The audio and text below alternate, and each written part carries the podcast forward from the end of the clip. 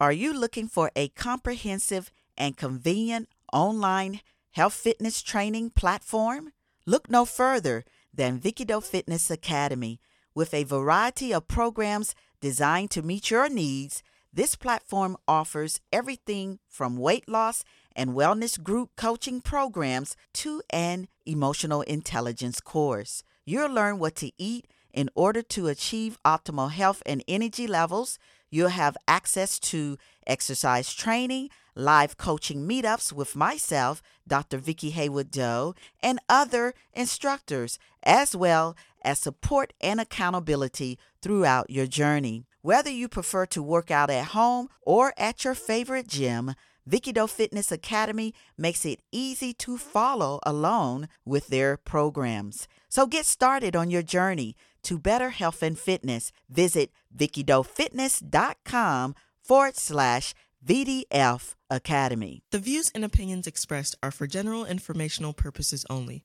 Consult with your physician or medical healthcare provider for medical advice, diagnosis, and or treatment. Today, we talk about research articles and hot topics. Our topic today is What's New? Hot Topics number 95. A special report came out focusing on the GLP 1 agonist plateau, in which no one is talking about. Patients that are taking semaglutide injections, such as Ozempic and Wegovy, are hitting a plateau after months of losing weight. This is not a surprise to physicians, but patients are surprised. A study shows that cancer survivors who meet exercise guidelines have reduced mortality. All this and more on It's All About Health and Fitness. Welcome to It's All About Health and Fitness with Dr. Vicki Haywood Doe and Dr. Virginia Banks Bright. This program is brought to you by Vicki Doe Fitness, a multimedia health and wellness forum. Now, here's your host, Vicki Doe and D. Banks Bright. I'm Dr. Vicki Haywood Doe, and with me is the one and only Dr. Virginia D. Banks. Vicki Doe, how are you? How are you? What's going on? I'm doing great. Just you know, this work is just and and this, this COVID thing is just. I don't know if Dr. Nate has been talking to you about that, but yes. we're just it's getting we're, back. We're it's getting it's coming back. Yeah, people need to sort of pay attention. Pay attention. Uh, you know, we're coming back into the time where we're putting our coming close in close contact with people. So yeah. I know, right? Yeah. So yeah. so we have to keep that in mind. And yeah, it is going into October, so you're right. It it's is. it's going to start so being chilly. Everybody needs to be careful. Everybody needs to be careful. You're right. But we are here today. We are here. Yes, we are. And today, uh, every time I look, we keep going up on our episodes. But today, Yeah. today is episode 267. And today we talk about hot topics and research articles that we think are worth looking at and talking about. Our topic today is What's New? Hot Topics number 95. Now, there is a special report that has come out about the GLP 1 agonist that you know there's a plateau no one's talking about it really but it seems that folks are taking the semaglutide injections you know such as uh ozempic and wegovy and they're hitting a plateau after months of losing weight now, physicians are saying that patients are surprised by that, but the physicians are also saying, well, the patients are seeing that medication, as we all know, has limits, right? It can do, only do so much. But they're also seeing, and we'll find that out with the article, that every patient is different, you know, their overall response to semaglutide. Now, I'm going to add to it, you know, that's why lifestyle change is important because you use the semaglutide as a jump start to get you in the mindset to do the exercise and the um, nutrition and the eating right and all the other stuff that goes with lifestyle changes. And so this article is going to be great because it's going to be talking about the plateau and all of that. Now, we also have research studies that show that there is a reduced mortality seen in cancer survivors who meet the exercise guidelines. Survivors classified as exercisers in a study, they had 25% reduced risk of all cause mortality. And so that's important for us to really look at too. And we're going to look at other articles as well on this episode and much more on this our show. It's all about health and fitness, Vicki Doe Fitness. And as per usual, um, Dr. D. Banks will tell us, you know, hey, what's the latest, if anything is happening with the COVID vaccine or flu or other things that we have to do to protect ourselves. And if she doesn't have anything to say, we kind of like that too, because we get kind of we get kind of nervous, you know what I mean, right? Right. Right. And so we want you to make sure you stay tuned to this episode. And so, what do you say, D? Yeah, it's kind of funny. Yeah, it was sort of funny. Um, uh, anytime anybody sees me, I ran into a store today and I had my lab coat on, and they and it had infectious diseases, and they were like, "Are you carrying an infectious disease?" oh lordy! I know we we we we, we seem to be trying to get on point now because you just never know, right? You just right. never know. Now, make sure, folks, that you subscribe to this podcast. It's all about health and fitness. Vicki Doe Fitness on Apple Podcasts. Stitcher is now Pandora. Pandora took over Stitcher, so you're going to listen on Pandora, Spotify, or on any of the platforms that you listen to your podcast. And when you subscribe, you will be notified first when we post a new show. You will be able to listen, learn, and experience our shows where we bring in other guests. We talk about things that are important for our health and our well being in our community. And as you know, we do not just talk about our physical health, we talk about other things that we can do to preserve our mental health as well.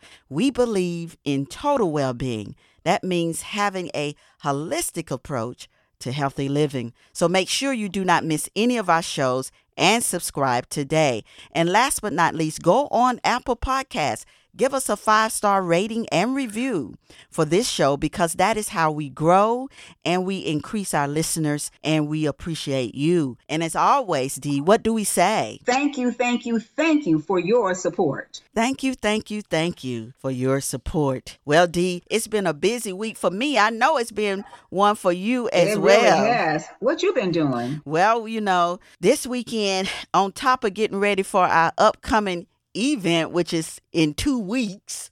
It's, yeah. Uh, uh, healthy Heart, Healthy Living. October the 14th, 7.30 to 3.30. For uh, folks out there listening, go find out www.vickidoefitness.com forward slash register.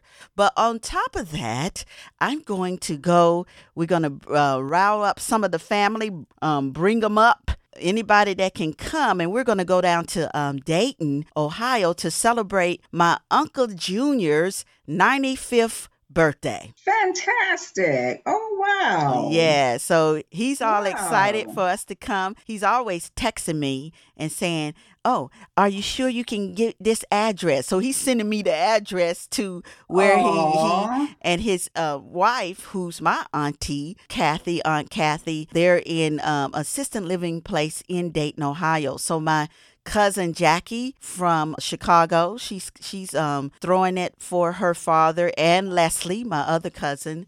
And so it, it's going to be great to kind of go down there just for a quick minute and yeah. celebrate with him. yeah, know. Dayton's a nice city. It's really, I went to college down near Dayton in Cincinnati, and Dayton was kind of, you know, uh, but I was down there a couple of weeks. Well, no, actually, I was down there Mm-hmm. Um, last May to re up my um, global entry, and it was nice. Nice restaurant. You know, they've got an art museum down there, so they they are they are really movers and shakers. And mm-hmm. another friend of mine was um, called me. They're getting ready to do a big African American art thing in 2024. So yeah, they're yes. movers and sh- moving and shaking. And they have a beautiful company, the Dayton Contemporary Dance Company that's out okay. of there, and they they they've had they've had a long history and legacy. Their company, their dance company. Also, yeah, like you said, they have you know all of us have had issues with economy, you know, the economics and getting back on our feet, but they they right. seem to be in the right direction. You see a lot yeah. of stuff going on there, so. Mm-hmm. That's I think a good they thing. have good leadership. They have good leadership. Their mayors and have really done a lot to try to improve the economic well-being of the city and people. That's mm-hmm. it. That's exactly it. And so, yeah, so we'll be down there enjoying. And so we'll talk about that next time we, we meet because he always has something exciting for us to, to talk about and for us to, you know, because he's constantly reading and doing his thing. So I can't wait to see him. Very nice. Very, very nice. yes, Cool. indeed. Yeah. So what are you doing this week or what did you do last week? Last week, I mean, actually yesterday, Uh-huh. which is more recent, um, Mhm. Dr. Manuel Bautista, who's a pulmonary doctor here, Yes. maybe about twice a year, usually has something called Docs for a Cause. Yes. And I participated in every one of them. And last night there was another one Uh huh. at Station Square Restaurant that we both love Yes. called Docs for a Cause. And this time the money went towards Down syndrome, Okay. the Down Syndrome uh, Society organization. Yes. And they had parents there who had kids who had Downs. And, you know, Down syndrome's a whole nother Oh, yeah. disease. I mean, a lot of those kids didn't make it until adulthood, but now, you know, medicine has in, improved their longevity. A lot of them had congenital heart problems, but, you know, medicine has improved their longevity. And actually, there were a couple kids there that were in YSU because their parents had fought for them to be mainstreamed into the school system. Oh, yeah. and they That's had awesome. to fight for that. You Yeah. know, they had to really fight for them to mainstream their kids and not put them those kids into like a, you know, how they Oh, do I know. challenge Yeah. children. Yes. And you hate to say it too, not just with mental challenges, race and ethnicity challenges. You have to fight to get your kids, Oh, I you know. That kind of thing. So I, we were, I was laughing with one of the moms. I said, "There's nothing worse than a mama bear." So, um, so yeah, it was really nice. I'm sure they had over 200. I'm, I want to guess that maybe they had 250 people there last night. Okay. Wow, it was very, very well attended. So I did bartending. That was fun. Yeah, I tried not to drink up the profit but it was funny when Otavio was introducing because we had like a little huddle of the doctors. Dr. Tanya Farmer was there, okay. Okay. our friend. Okay. She was there. Um, we had fun. She was waiting tables. And Okay. I, I did the bartending, and, and when Otavio introduced, he said, "And then you're gonna go to have a drink with Dr. G Banks, and that'll be one for her, and one for you, and two for her, and one for you, and three for her." Oh, that's I funny. said, Otavio, stop it. Stop it. it was really, really fun. But you know, that's hard work. That's very hard work um, yeah. doing that. You gotta gotta be on your you gotta be on your P's and Q's. You got to be on your P's and Q's. Yes. So yes. that's- That's what I did. Well, that's good, Dee. And yes, I went to the one that he- they had last time when it was at the bistro downtown. Yes, I was there too. Right, we had a good time. I remember that one. Yeah, I, Yes. was, I bartended at that one as well. Yeah. Yeah. So, yeah, so good. Kudos to you, Dee. Thank you. Giving back a little good, as uh, Frankie Halfacre would say, doing a little good in the neighborhood. Doing a little good in the neighborhood. Just indeed. Well, what is going on this week, D? Everything. Everything. everything. Well, this is Healthy Aging Month, and every September, the U.S. Department of Health and Human Services recognizes Healthy Aging Month to promote ways people can stay healthy as they age. And so, if you go to their website, they go more into it, but they explore their efforts to promote health for older adults. You can go and what I should say is you can go to their website and explore their efforts to promote health for older adults. There's a bookmark for the Healthy People 2030 Healthy Aging Custom List. You can share their Move Your Way materials. That's on there for those of us that are out there in the community. This is a resource page that you can go to, Move Your Way, or you can check out the Physical Activity Guidelines for Americans, a mid course report. All of these things, all of these resources are on this page because it is the what can I say the reason to do all this that's the health and human service reason is that we are aging gracefully now. We're living longer so we might as well be healthy and age gracefully. They talk about all the strategies about you know, how to help older uh, adults stay active. And so I love the Move Your Way because it includes dance in it. And we all know that every time I go out talking about moving, I'm always saying that dance is the most easiest way to get people involved in moving because most people love to get up and dance you know even if they they might be the closet dancer you know they they're somewhere doing something or moving you know to the music and so i love it because this this initiative is called move your way and there's materials and resources but it says walk run dance play what's your move and it says everyone needs physical activity to stay healthy, but it can be hard to find the time in your busy routine. And so that's why you have the Move Your Way. They have tools and videos and fact sheets on this page. And this page has tips that make it easier to get a little bit more active. And it says small changes can add up to big health benefits. No matter who you are, you can find safe, fun ways to get active to move your way. So, whichever way you like to move, you can do that. So, go to www.health.gov forward slash move your way. And so, when we look at physical activity, it makes your, you know, it can make your daily life better. And so, it's important that we really think about getting more active and start feeling better right away. Some of the things that we boast about exercise and how beneficial it is, it is beneficial because it boosts your mood. You know, you can be in a bad mood and you get up and start dancing and moving around, and next thing you know, you forgot about what you're mad about. You know what I mean? That's true. Yeah, so it boosts your mood. It sharpens your focus. A lot of times when we're sitting, especially with me, I'm sitting, I got to write a lot of stuff, I got to do a lot of stuff. Even just taking a, a small break, getting up, you know, for five minutes and, and do like this, ah, you know, get that blood flowing it's just it, it, sharpens your focus. Then you can get back on focus.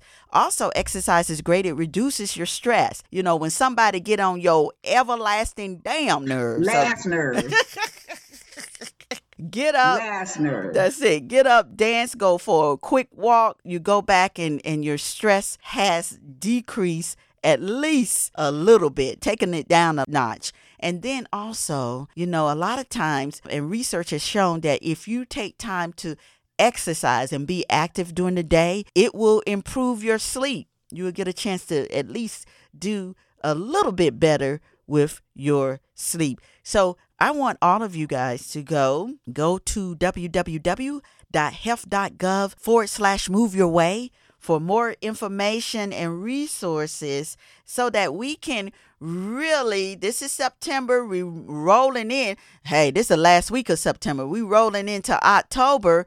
October is a good month. I love that month anyway especially up here in northeast ohio to get out there. It's not too hot to get out there and start walking. Maybe do a walk jog in your park at home you know get on that treadmill the bike get some music on dance. You know how y'all say what do you say alexa turn on right. whatever you got, right? And get up there and start dancing. And so that is that. What do you have to add to that, Dee? Not a thing. That just pretty much says it all. You know, uh, especially if you're, you know, doing sedentary things, just getting up and like you say, just moving. I mean, of course, with me, I'm walking pretty much during the day, but you know, I, I sometimes I just made like it's small things. I'll go up and down my driveway. You know, I haven't like done cardiovascular all day, so I'm going to go up and down my driveway to do a little cardiovascular. You yes. know, and that again and improves your mood, like yes, yes, and stress level. Yes, yeah. indeed, getting that heart pumping right yep. a little yep, bit faster, exactly. right? Yes, yep. indeed, and it's also uh, people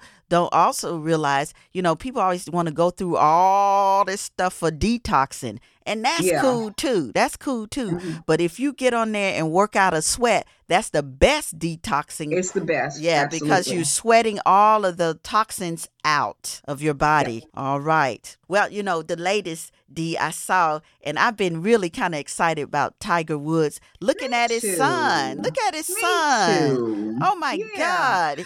I saw that. I don't know. I guess it came up on Facebook because I didn't see it on the news. But mm-hmm. I said to you today, Tiger Woods caddies his son Charlie comes through at big tournament. Now we know he's been grooming him for the last couple of years. We've seen them on father son tournaments and all yes. of that. So we know he's been grooming Charlie, and Charlie's quite good. Mm-hmm. So Tiger Woods may not be playing anytime soon, but his son is working his way up through the golf ranks. Tiger Woods is still strutting over golf courses, but now he's carrying clubs, not swinging them. Woods is on the bag for son Charlie as the younger Woods won the 14 to 15 age division of the Notah Begay. And Notah Begay was one of Tiger's best friends back in the day. They went to um, Stanford together. Mm. And Notah Begay is actually Native American. Mm-hmm. It was the Notah Begay National Championships Last Chance Regional. Charlie Woods fired a one under 71 to, share, to take a share of the lead. Then backed that up with a 6 under 66 to win his division.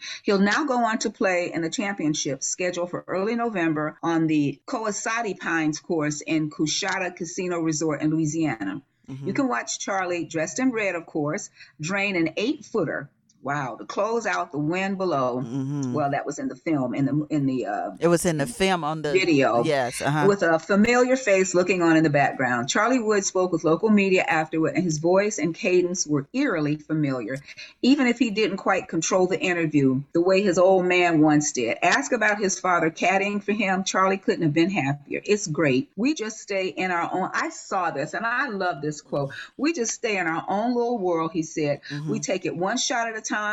He puts me in my place. Mm-hmm. I'll talk about the next tee shot. And it's like, no, this is a shot we're going to focus on, focus up. That is what we're to do. I love it. I know, right? I love it. Right? And he has the same, he has the same, you know how Tiger would pull his uh, hands up yeah. and do all this yeah, stuff? He right. does the same moves of his yeah, dad. Just so, so weird. Yeah. Good for Charlie. I expect him to follow, you know, the apple does not fall far from the tree. Yes, indeed. And I expect uh, him to be on the, following his father's footsteps. He's got the genetics. Big time, big time. So yeah, that's gonna be something great to watch. Yeah, yeah. Yes, it's gonna, gonna, be, be good.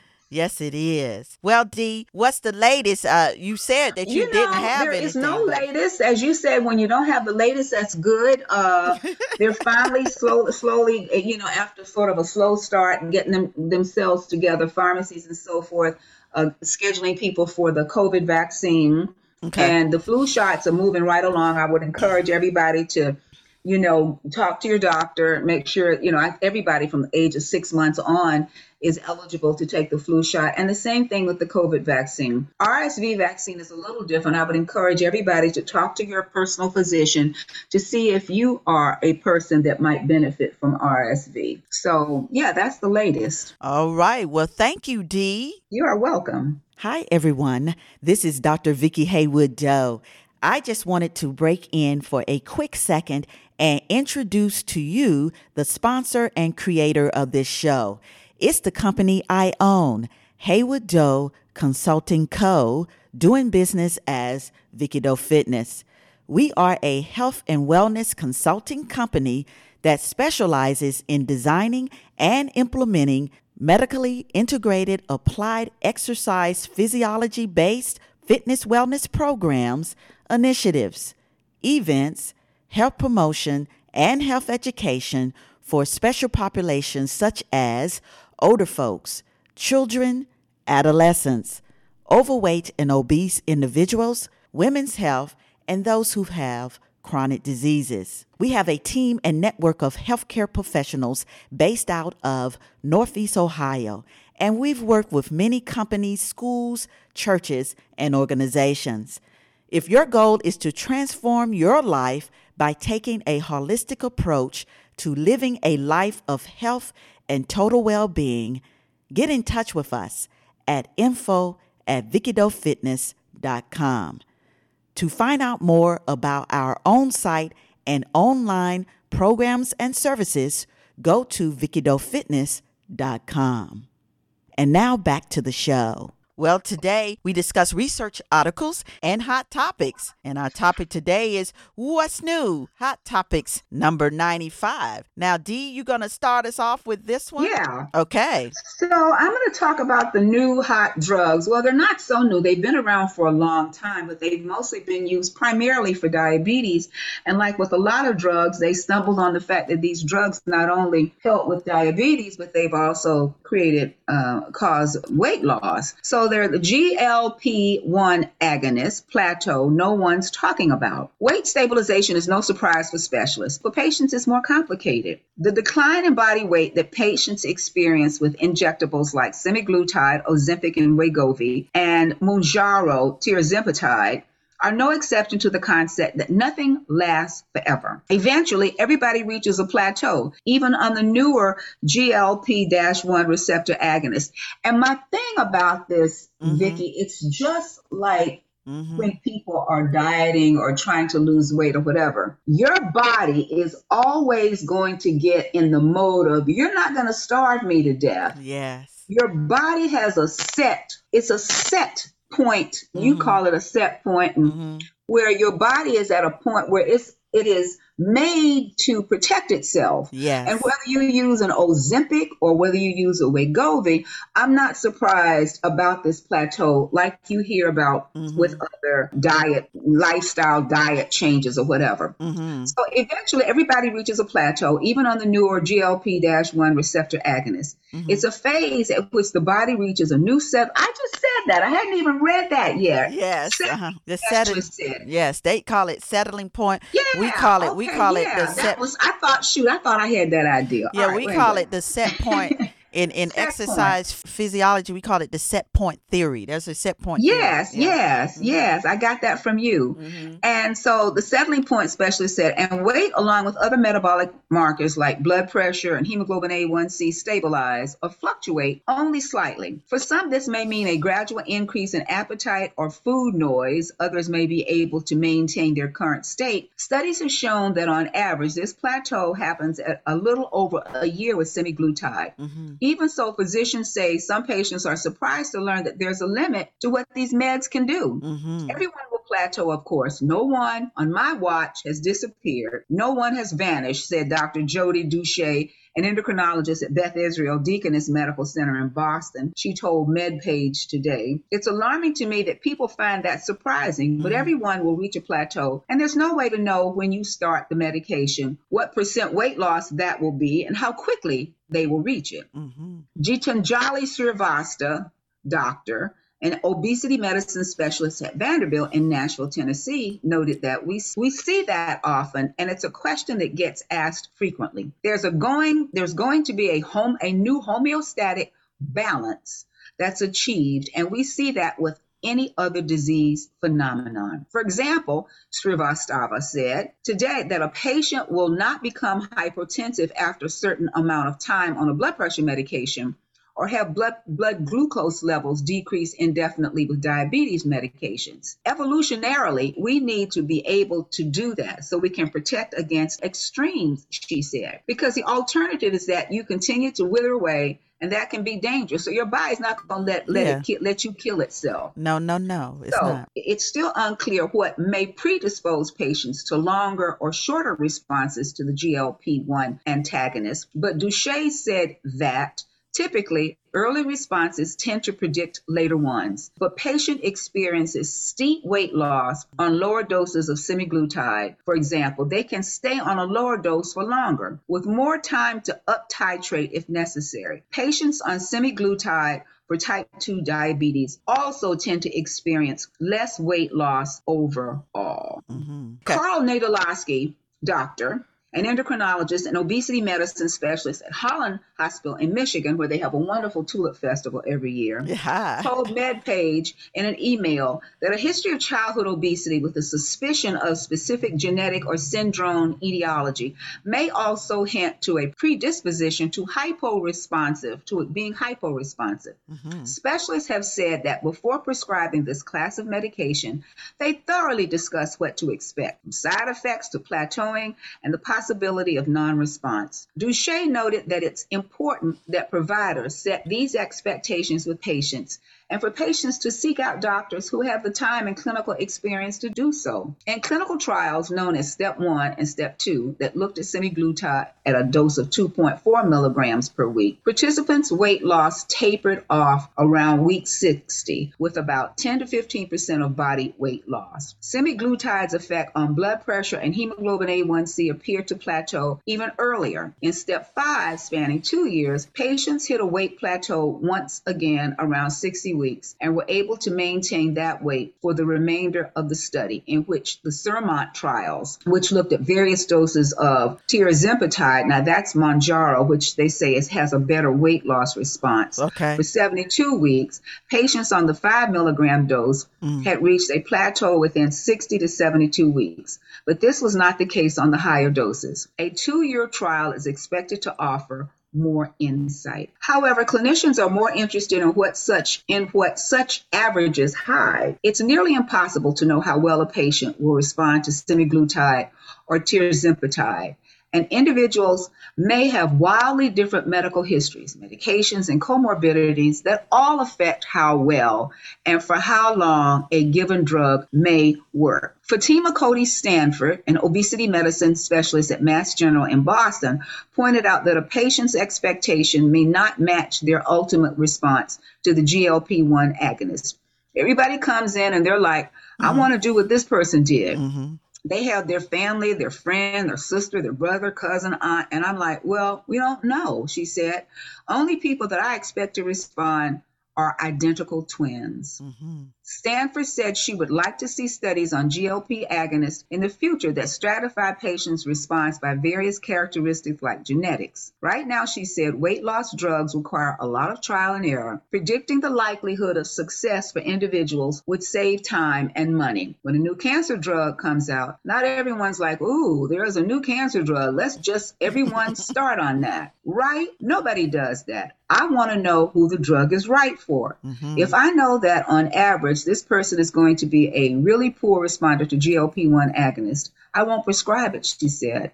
It's a really arduous pathway for a lot of reasons access, coverage, prior authorization. It's burdensome. It's burdensome on the patient. It's burdensome on the system. It's burdensome on me.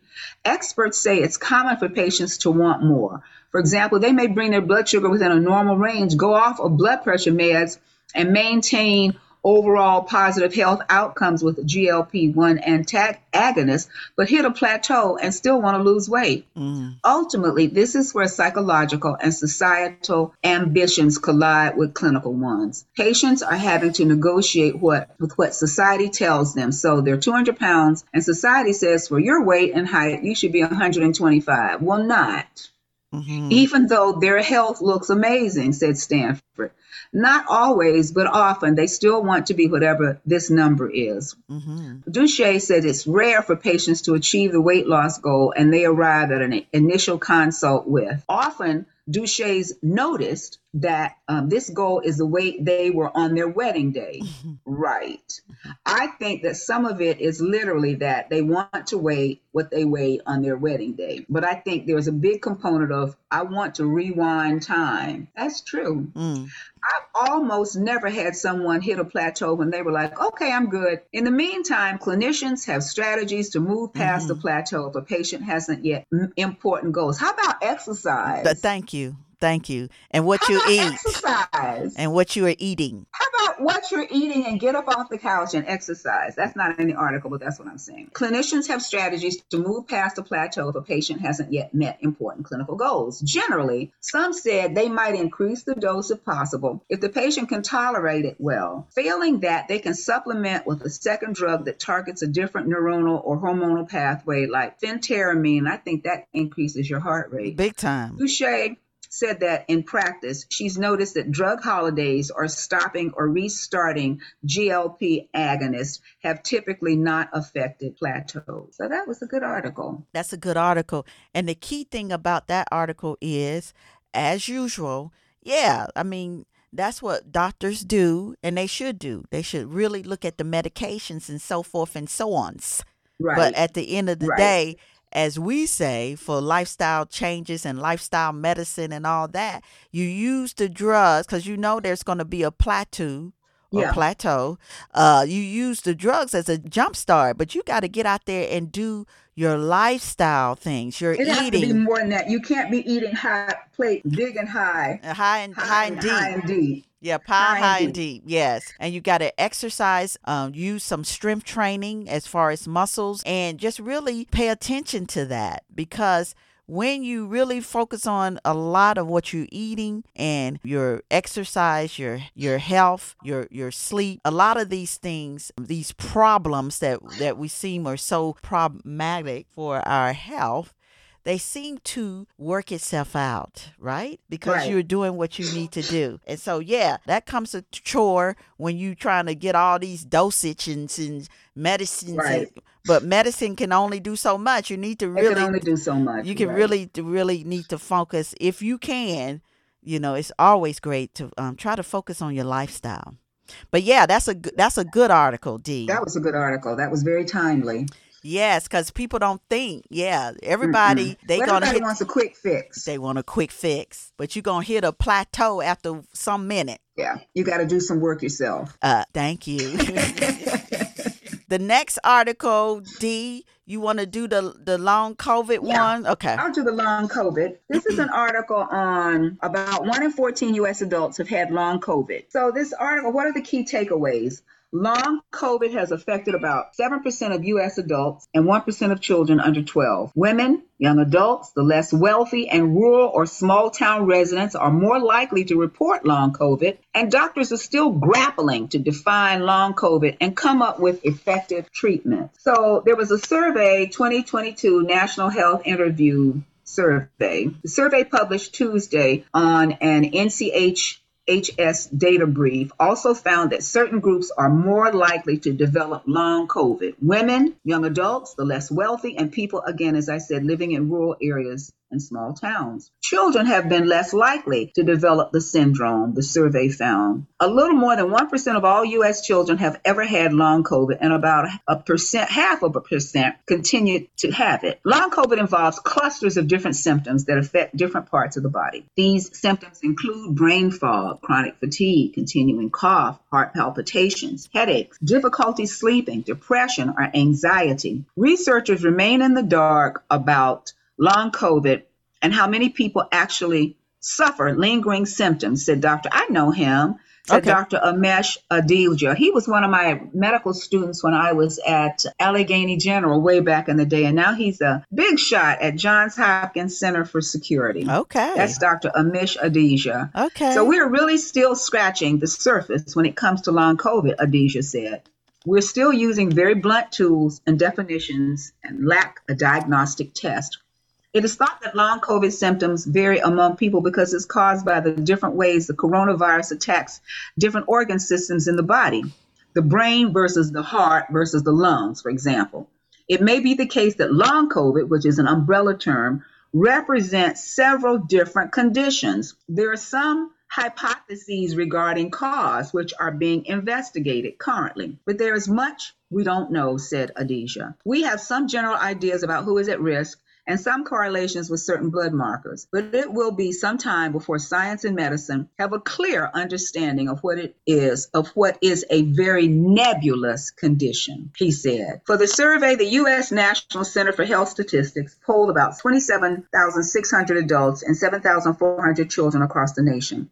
Adults and children were asked if they had any symptoms lingering three months or longer that they didn't have prior to their COVID infection. Hispanic and white Americans were more likely than Asian or Black Americans to develop long COVID. Wealthier families were less likely than middle class and poor families to have a member with long COVID. The surveys also found that adults living in large cities were less likely than those in rural areas or small towns to report long COVID, about 6% compared to 8%. I think it's an interesting finding regarding the metropolitan size having some correlation with long COVID, said Adalja. I am curious as to what that is, as to what this is a marker for timing of infection, timing of vaccination, or the presence of comorbidities. However, Adalja said he was not surprised by the fact that long COVID is less common in children. Mm. The children's survey found that teens 12 to 17 were more likely than young children to report long COVID, 2% compared to 1%. As with women, girls were more likely than boys to develop long COVID. It's been shown that vaccination does protect against long COVID, said Adalja. Data does exist that shows that long COVID is much more common in those who are unvaccinated when they contracted COVID, said Adalja. This is one reason why everyone should be should have been vaccinated, even if they were not in a high risk group for severe COVID. So, what this means for you, people who are vaccinated against COVID are less likely to develop long COVID, and many Americans with long COVID have, have trouble accessing care. Sleep apnea boosts odds for long COVID, and long COVID symptoms persist through 12 months. All right. That's all I have on that. And yeah, it's going to be very interesting. I think the data is still out there. Johns Hopkins Amesh is doing a lot. I know him through the Infectious Disease Society, and we were on a Zoom one day, and he goes, Dr. Banks, I remember you when I was a student. I remember you teaching us about streptococcal disease. And I was like, wow, you never know who you impact. So here, he, here he is at Johns Hopkins. So yeah, but great? long COVID, we still have a lot to learn. You know, first of all, mm-hmm. this is why I say to people who run around and they're like, "Oh, I don't really, you know, I'm not going to do anything because I don't really care about whether I get COVID or not. It's mild." You don't want to have long COVID. Yes. And so right now there's been no correlation about how severe your COVID was. I mean, no real evidence-based double-blind randomized mm-hmm. trials to say how severe or mild your COVID was initially mm-hmm. and whether you get long COVID in the long run. So mm-hmm. best not to get it. Yes, best not period. to get it. Period. Period. Yes. And so I have increased my execution Lysol. of Lysol. I have increased my, oh. my aim on how I'm going to spray my Lysol and get it right.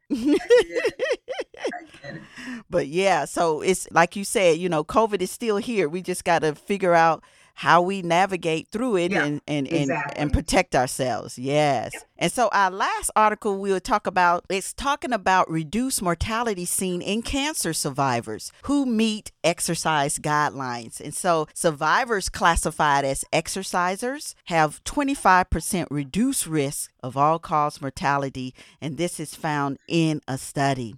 And so the article says exercise consistent with national guidelines was associated with a significant reduction in all cause mortality in long term cancer survivors a pan cancer analysis showed in a study involving 11,480 survivors, guideline concordant um, exercise was associated with a 25% uh, reduced risk of all cause mortality compared with no exercise at a median follow up of 16 years from diagnosis. And this was reported by Lee W. Jones who has a PhD and at Memorial Sloan Kettering Cancer Center in New York City and colleague. In addition, exercise consistent with national guidelines was associated with a significant reduction in cancer mortality, as well as mortality from other causes. Our findings show exercise is a holistic strategy that may complement contemporary management approaches to further reduce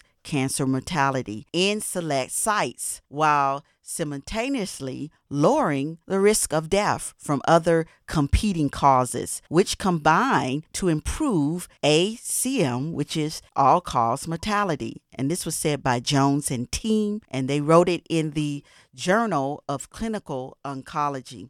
Meeting national guidelines was defined as engaging in moderate intensity exercise greater than or equal to four days per week, with each session averaging at least greater than or equal to 30 minutes in duration and or uh, strenuous intensity exercise and that's um, at least between greater than or equal to two days per week with each session averaging and this is the strenuous intensity exercise. Each of those sessions averaging greater than or equal to 20 minutes in duration. Not meeting the guidelines was defined as engaging in exercise below the criteria for meeting national guidelines, including zero days of exercise per week. Over the study period, 1,459 total deaths occurred among the 4,374 uh, participants classified as exercisers. That is 33%. While there were 3,206 deaths among the 7,106 classified as non exercisers. That's 45%. Median overall survival from diagnosis was 19 years for the exercisers and 14 years for non exercisers. The five year cumulative incidence of cancer mortality was 12% for exercisers, compared with 16% for non exercisers. And the five year cumulative incidence for death from other causes was 2.4% and 6.4%, respectively. Exercise is medicine, and these results support this and this was said by Stacey A. Kenfield and June M. Chan. They have their doctorates in science, their doctorate degree in science. So that's why it's SC. Both of the University of California, they were both at the University of California, San Francisco, in an editorial accompanying the study. This is what they both said. They called the difference in mortality between the groups striking, adding that it underscores that exercise, in addition to standard therapies, is one of the best daily pills cancer survivors can take to optimize their longevity. Jones and colleagues also observed that exercise dose was associated with cancer mortality with a reduced risk among survivors who met and exceeded the guidelines 25% and 33% respectively and even among those exercising below those guidelines 19% compared with non exercisers. Regarding specific cancer sites, exercise was associated with a reduction in the hazard for all cause mortality for patients with breast, endometrial, head and neck, hematopoietic, what's that? Or uh, what? Blood disease, you know, like leukemias. Oh, leukemias. Okay, that goes under that category. Okay. Prostate and.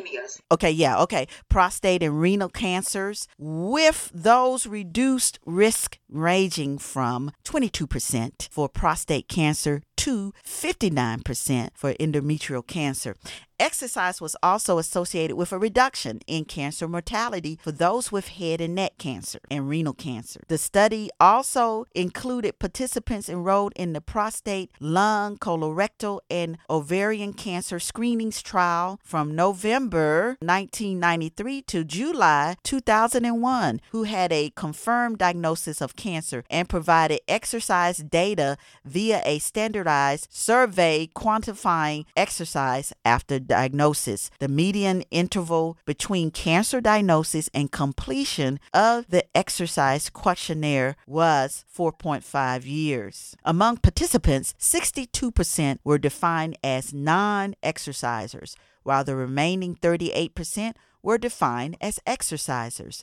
Overall, the estimated median time spent on moderate and strenuous exercise per week was 45 minutes and 19 minutes, respectively. Kenfield and Chan noted that these figures reinforce the continued need for patient education at the time of diagnosis and referral to exercise oncology support to increase moderate to vigorous exercise levels. Of the 4,665 documented deaths, 1,940 were, cons- were due to cancer and 2,725 were due to other causes. The most common cancer diagnosis observed during follow up were prostate cancer, 37%, followed by breast cancer, 20%.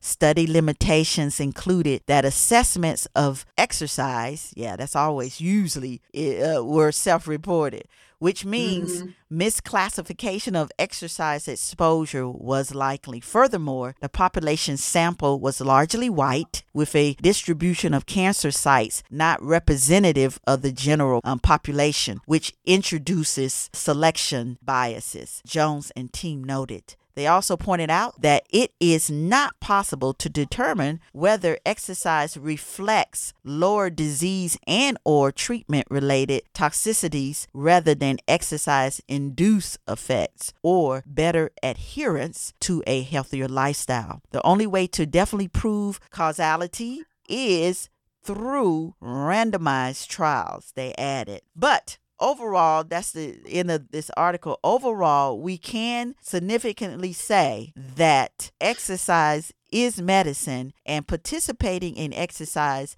whether you are a cancer survivor or not still reduces your risk of all cause mortality more and more um, research out there is showing that you know no matter what kind of um, disease you may have or you're fighting against if you exercise, you just have a better chance, you know? Right. I agree. Yeah, I uh, you know, that article I was thinking about and I think the last comment that you made is the one the critical one that no matter what mm-hmm. your situation is exercise is just incredibly better for you than not exercising. I mean, these numbers in this article are very compelling, but mm-hmm. I would just like in this study I'd like first of all like they said mm-hmm. there was a selection bias and we know that with healthcare disparities, African Americans have a whole bunch more comorbidities associated with things. Mm-hmm. And so I'd like to know, you know, so I, I don't know whether in this, if you bring, brought up more demographics, mm-hmm. what the, the difference in outcome would be. And then secondly, like you said, exercise is self-reporting. Mm-hmm. But but even with that, the data is compelling. It I mean, is compelling. It is very compelling. So I mean, you have to kind of look at it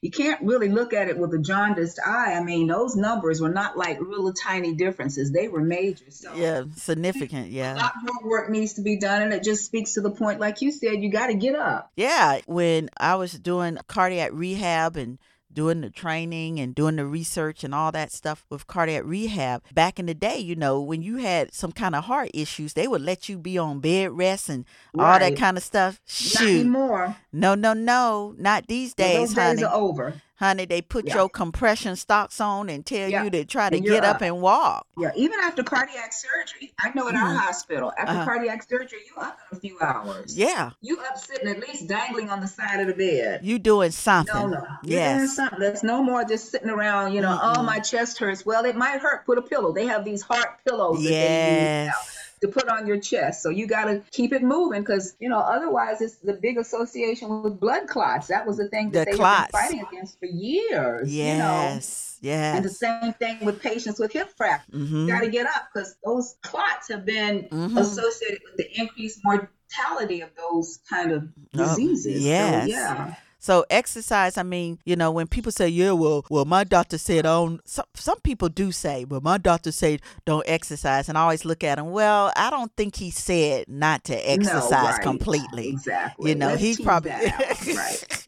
he probably he said, said, "Don't run a marathon." Oh, right. He didn't say don't exercise. Okay. He might have said, "Don't try to swim like a marathoner." All right. He might have said, "Don't run 25 miles in three hours." But that's not exactly what he said. That's it. I said I don't know any mm, physician that's going to tell you. There's a doctor in the world mm that has said don't exercise. Uh-huh. The patients that have the, you know, the, the worst ejection fractions. You can do some some some yoga, some something, yoga, some something. chair stuff. Something. No, you don't have to run a marathon. No, I know. That's not what he said. but I hear that uh, uh, quite. You'd be surprised how I oh, hear that. You can imagine how they twist what we said. Well, my doctor said. Well, Doctor Banks said, and then they come back in. No, I didn't say that. that's not. No, that's that's not what I said. Uh-uh. Patients twist, and I'm sure Dr. Doe. We have stories to tell about how he twists what we say. Mm-hmm. Well, he said it was okay for me. No, no. and in the back of my our mind, me and Dr. Doe, no, you are just non-compliant. That's it. That is not what we said. That's it. No, I know. Mm-mm. But yeah, I get that all the time. Yeah, well, my yeah. doctor said I should I said, really? Well, uh, Yeah, I don't know no. any doctor that says that, but uh, I don't think so. Uh-uh. No, no, no. no, no, no. But yes, D, this was a great show, and and It this is our show. So what what kind of tips you have? Yeah, so let's start at the top talking about the new GLP-1 agonist. And again, you know, no surprise that patients Uh-huh. who are using it for weight loss or looking at weight loss using it will quite naturally reach a plateau because of the settling issue, the settling point study. Mm-hmm. Yes. that what it's called? The settling The point settling point they call it, or the set point theory, as we call it. Theory. yeah. Bottom line, your body is not going to let you starve itself. Mm-hmm. And as she pointed out in this, you know, a lot of times that weight loss thing gets into now it's more social media, what you're supposed to look like. Should you weigh 125 pounds? This, that, and the other. So there are a lot of multifactorial. Yes.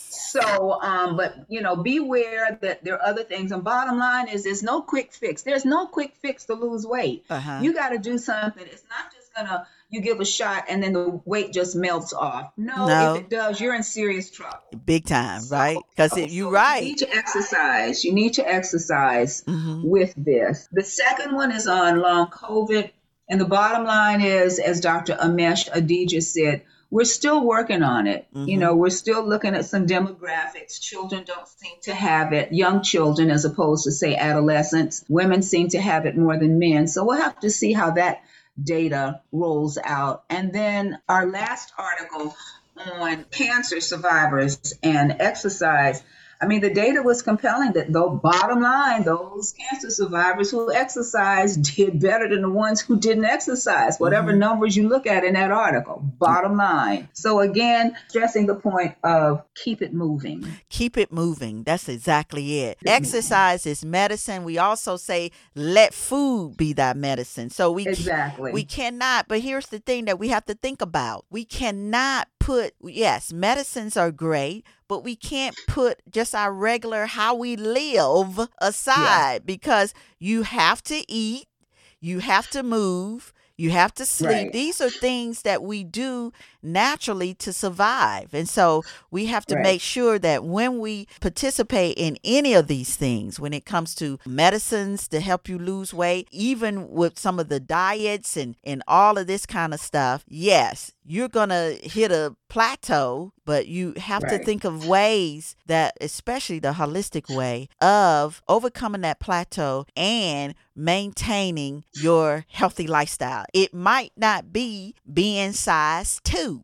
Okay. No, that might not be right. Exactly. it might not be right because you got to think about your muscle tone and your Exactly. muscles and your muscle loss when you do. As you get you don't want to start looking drawn and and haggard. You know, th- those people that a lot of you know a lot of people who start to lose that massive amount of weight if they're younger, your skin just loses its elasticity as you get older anyway, Mm-hmm. and then you go up there looking like Mm. you know you're 10 years older than what you are. So those are the kind of things that you also have to think about. Right. And so that's why we have programs. I'm going to put in a plug for Vicki Fitness. That's why we have programs for weight loss that will help you to lose weight the holistic way and the way that is healthy. There's healthy ways of losing weight that will help with your your muscle tone that will help with your weight loss goal and will help with your your numbers your type 2 diabetes numbers to decrease that.